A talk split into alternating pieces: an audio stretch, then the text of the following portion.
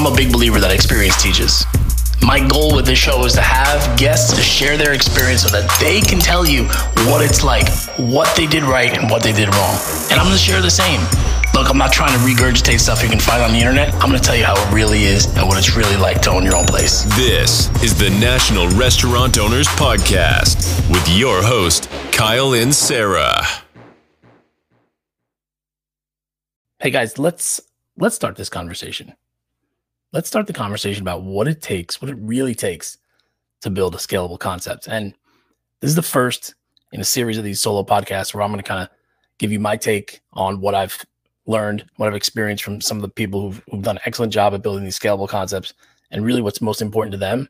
Um, but I think it's, you know, it's kind of a long series, right? I mean, this is not an easy answer and it's not really a, not a universal answer for everybody in the business. So, um, but there is a universal aspect to it, and that is, you know, understanding your numbers. So I think it's best that we that we start there. You guys know how important I feel vibe is to your restaurant or your bar. It's everything. And just to give you an example, have you ever noticed how the energy of of your restaurant or your bar totally changes when there's something on your TV that's not engaging like sports? I have a solution for you. Atmosphere TV is the first and only TV product of their kind built specifically for use in your restaurant. You may recognize their flagship channel, Chive TV, in addition to 40 plus other amazing high definition content channels, including Red Bull TV, X Games TV, Beach Bum TV, America's Funniest Home Videos, and much, much more. Built and proven to keep your guests sitting, eating, drinking, and of course, spending more money. The best part is Atmosphere remains 100% free for listeners of this podcast. Just use the code Kyle at checkout to have your setup fee waived and receive your device today. That's atmosphere.tv and use the code Kyle, K Y L E, to receive your free device today. Now, look, I understand a lot of you guys are not numbers people, right? You're not, you didn't get into this business to be crunching numbers on a spreadsheet. So don't worry if you can't calculate these numbers or if you don't want to deal with these numbers, but there should be somebody in your organization, in your restaurant that can. Your only job is to understand what they are and where they're headed. You know, spotting trends, spotting areas of weakness, spotting areas of opportunity. And some of this might sound very basic, but you'd be surprised at how many restaurants are flying by the seat of their pants, successful restaurants. And ultimately, it just blows up in their face because they didn't see it coming. So if you're the owner, your name's on the lease, your name is on the LLC, your name is attached to paying the sales tax. These are the six items that I think are crucial for scaling your concept. So, I mean, if you don't want to scale your concept, I don't care if you want to open up one other location. This is a vital list of things that you need to understand about your your restaurant. So I call them the six points of pain. Might be a little little tad dramatic, but they're points of pain because these numbers are not. It's not that they're difficult to to determine, um, but they're difficult to keep in order. Right? There's so many different factors, especially now, that go into, you know, just generating sales in your restaurant. Um, but if you think you're ready for another location, you've you've crossed that mind. You're looking at spaces. You reach out to a broker you need to understand these like the back of your hand. So let's start. Let's start at the beginning. And it might seem very obvious, the first one, but we're going to talk about sales. So many of you guys look at the sales that come off your POS, right? I mean, that's normal to do. You know, we did 5,000 last night, 3,500 the night before, whatever it is. But when I say sales, I mean like your audited sales. So minus the discounts, minus the mistakes, the cash over short. You need to know how much cash actually is hitting the bank. To me, that's your sales. And you know, top line sales are one thing, but you have to have a you have to have understanding of what's coming out of those sales on on a regular basis. So if it is discounts, is it too much? Um, you know, there are certain percentages that your bookkeeper will tell you are acceptable for that stuff, but in general, if I ask you for your sales and you give me like we do about 1.5 no, I need you need to be the good ones know. I did one. I did uh, a 1.5 1.565, 340. we did 1.5 million. And look, I know it's nitpicking, but in your head, you need to know it. You can tell me whatever you want. You can tell anybody whatever you want, but you need to know what that number is cold. And you need to know what it was for the same period a month ago, last quarter, a year before. You're the one driving the bus. You need to know exactly what's coming in your register. Number two, everybody's favorite, particularly now, and this number should be low now, I guess, unless people are overpaying, but labor. Your labor percentage, and I know it, it's a challenge right now. You're paying people more. You have, you know, possibly people getting paid more than what's market value for their services. Line cooks getting paid $30 an hour, I've heard. I mean, um, but whatever it is, you need to be aware of it. You need to know that, like, hey, it's high right now because of this. But my goal is to get it down to this. You know, I think 33, 35% is realistic in this in this environment. But I mean, you guys tell me. I mean, it depends on every owner's situation. If you're building a scalable concept, you have to really really pay attention to what this number is because it's going to be vital to the success of other locations. They're going to be looking at you going forward. They're going to say, well, yeah, we can open another location. Your investor can say, okay, you want to open up another location in Nashville? Great. What are you doing in New York? We do about 2.5 million.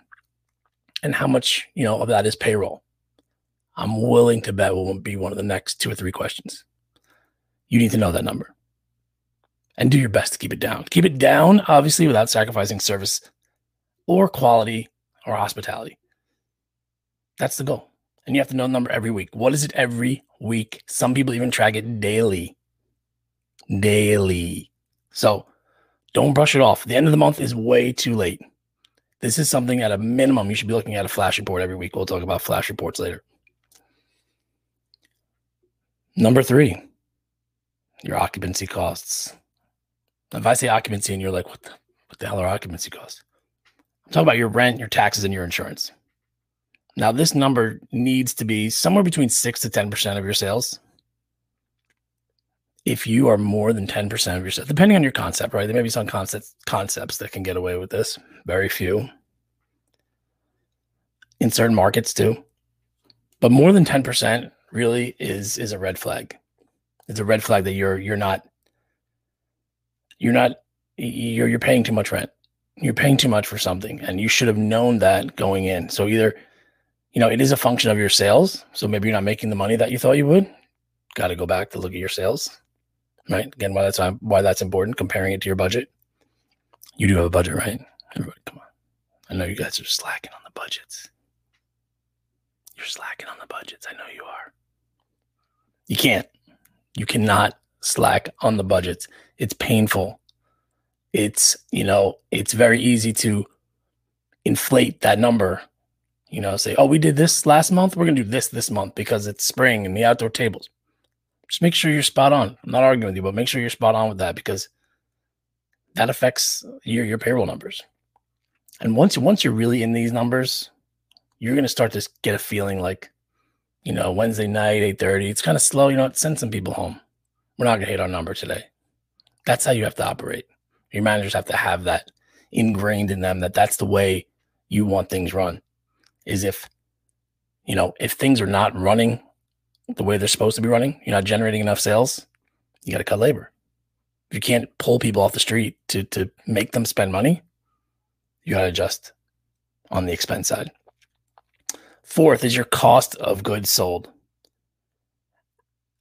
That's anything that you need to buy to make revenue. So look, I get it. Right now, there are a lot, a lot of things that are extremely, you know, they're they're priced higher than they've ever been. Meat, I've heard, is outrageous, and really just across the board, there are things being added to, you know, service charges, delivery charges, minimums. Here's my one tip on purchasing.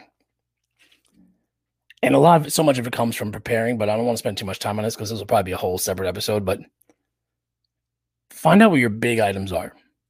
Find out what your items are that you absolutely need. So let's say you're a burger place. You need ground, you need ground beef. You need ground turkey, whatever you need. Your number one sellers.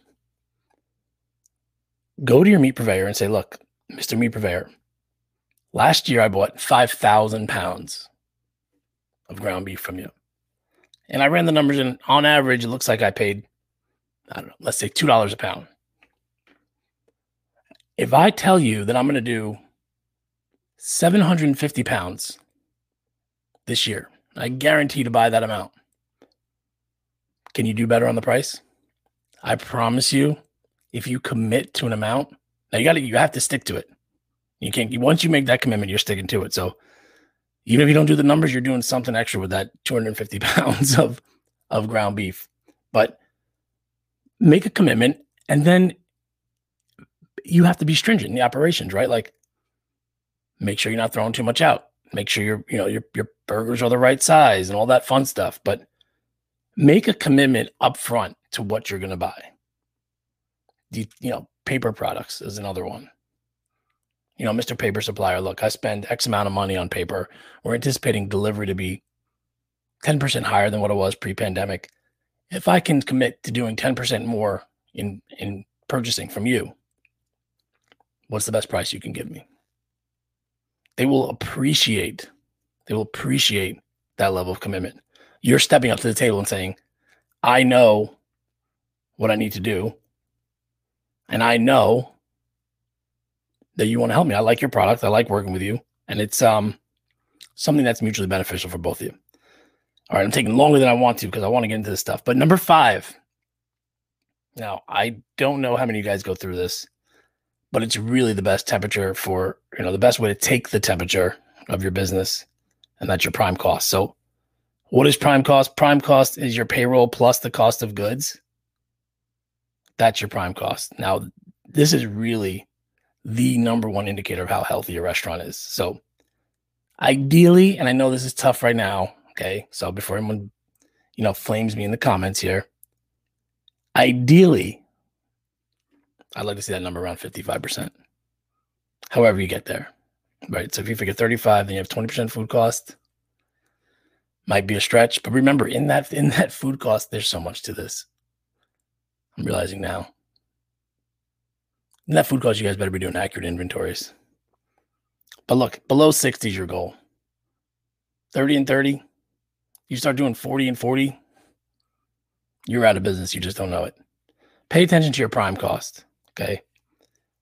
That that is a key, key, key number. And the investors you want to work with are going to ask you that number. Last but not least, and the one that you're probably most concerned with on a regular basis is the net profit. If you don't know how much money you're making, like off the top of your head, I'll give you an example. That's how I should say. Uh, Mr. Jones, tell me about your concept. How much money do you guys make? We do about $2 million a year, and on that, we're making about 10%. There you go. Like that's your net profit. So Mr. Jones is making two hundred thousand dollars a year on two million dollars. He's got ten percent net profit. He knows the numbers. That's impressive. You want to know those numbers, and you need to know those numbers. I mean, I remember the days when restaurants were supposed to do thirty percent.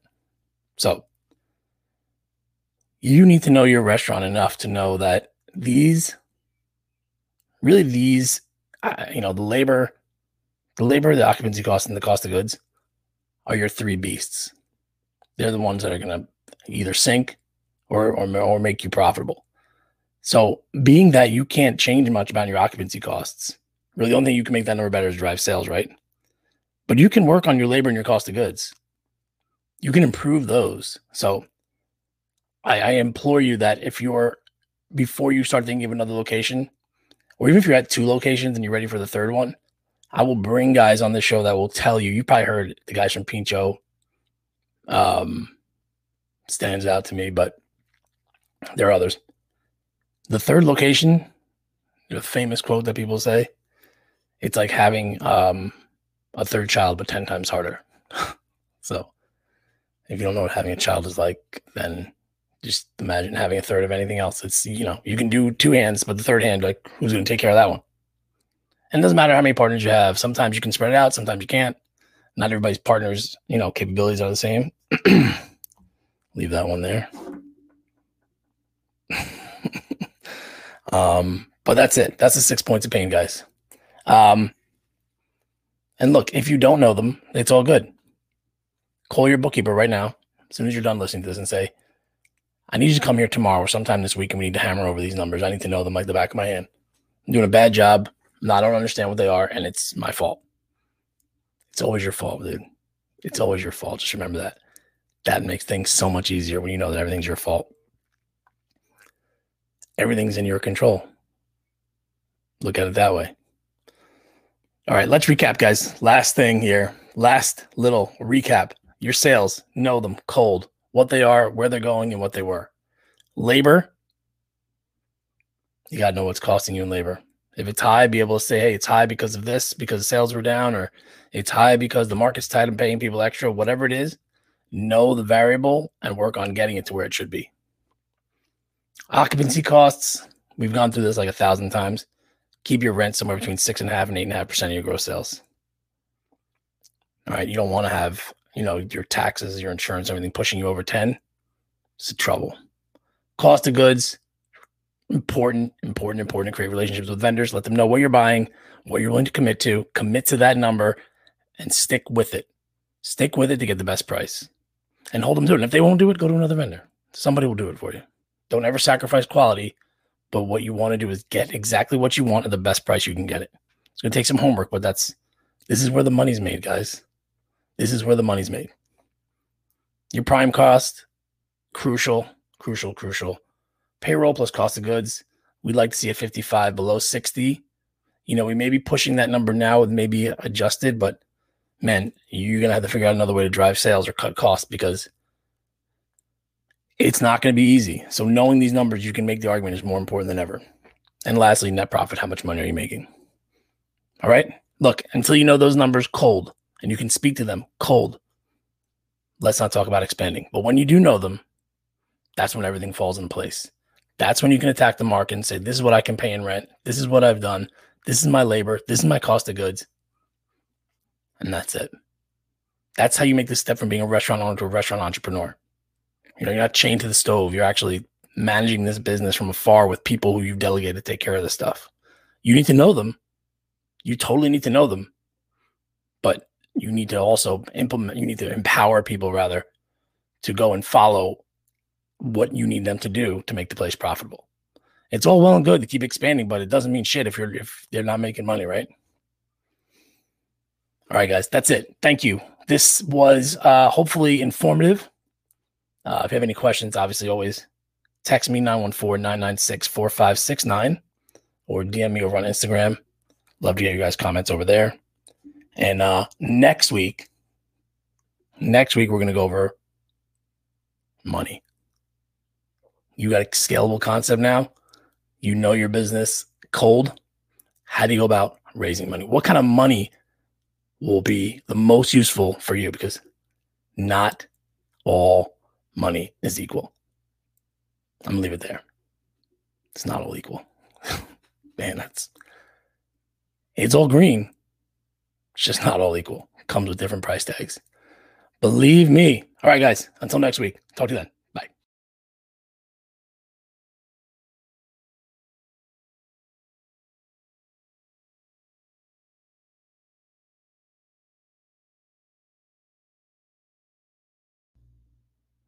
Thanks for listening to this episode, the first in a series of episodes on how to build a scalable restaurant concept.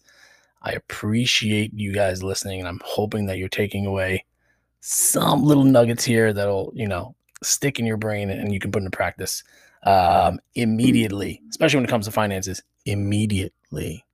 Can't stress that enough. A um, couple things I want to touch on here. One, follow us on Instagram, restaurant underscore owners underscore podcast. Head over to YouTube to see the recordings of the shows if you want to check it out there, plus a bunch of other videos that have. We're going to be launching a whole new series starting on Thursday, restaurant related, sort of like reviews, sort of like best of, but keep an eye out for that over on YouTube. But also wanted to point your attention to uh, my personal Instagram at Kyle Inserra. Head over there, click the link in there. I've set up a new way for us to connect. Um, I have these 30 minute one on one coaching sessions available. I have personalized videos if you want one off responses to something. And also on the bottom, you can text me directly from the link there if you have any questions, something you want to have addressed or mentioned on the show. So um, I think that's it. All right, guys, thanks for checking it out, and I will see you next week.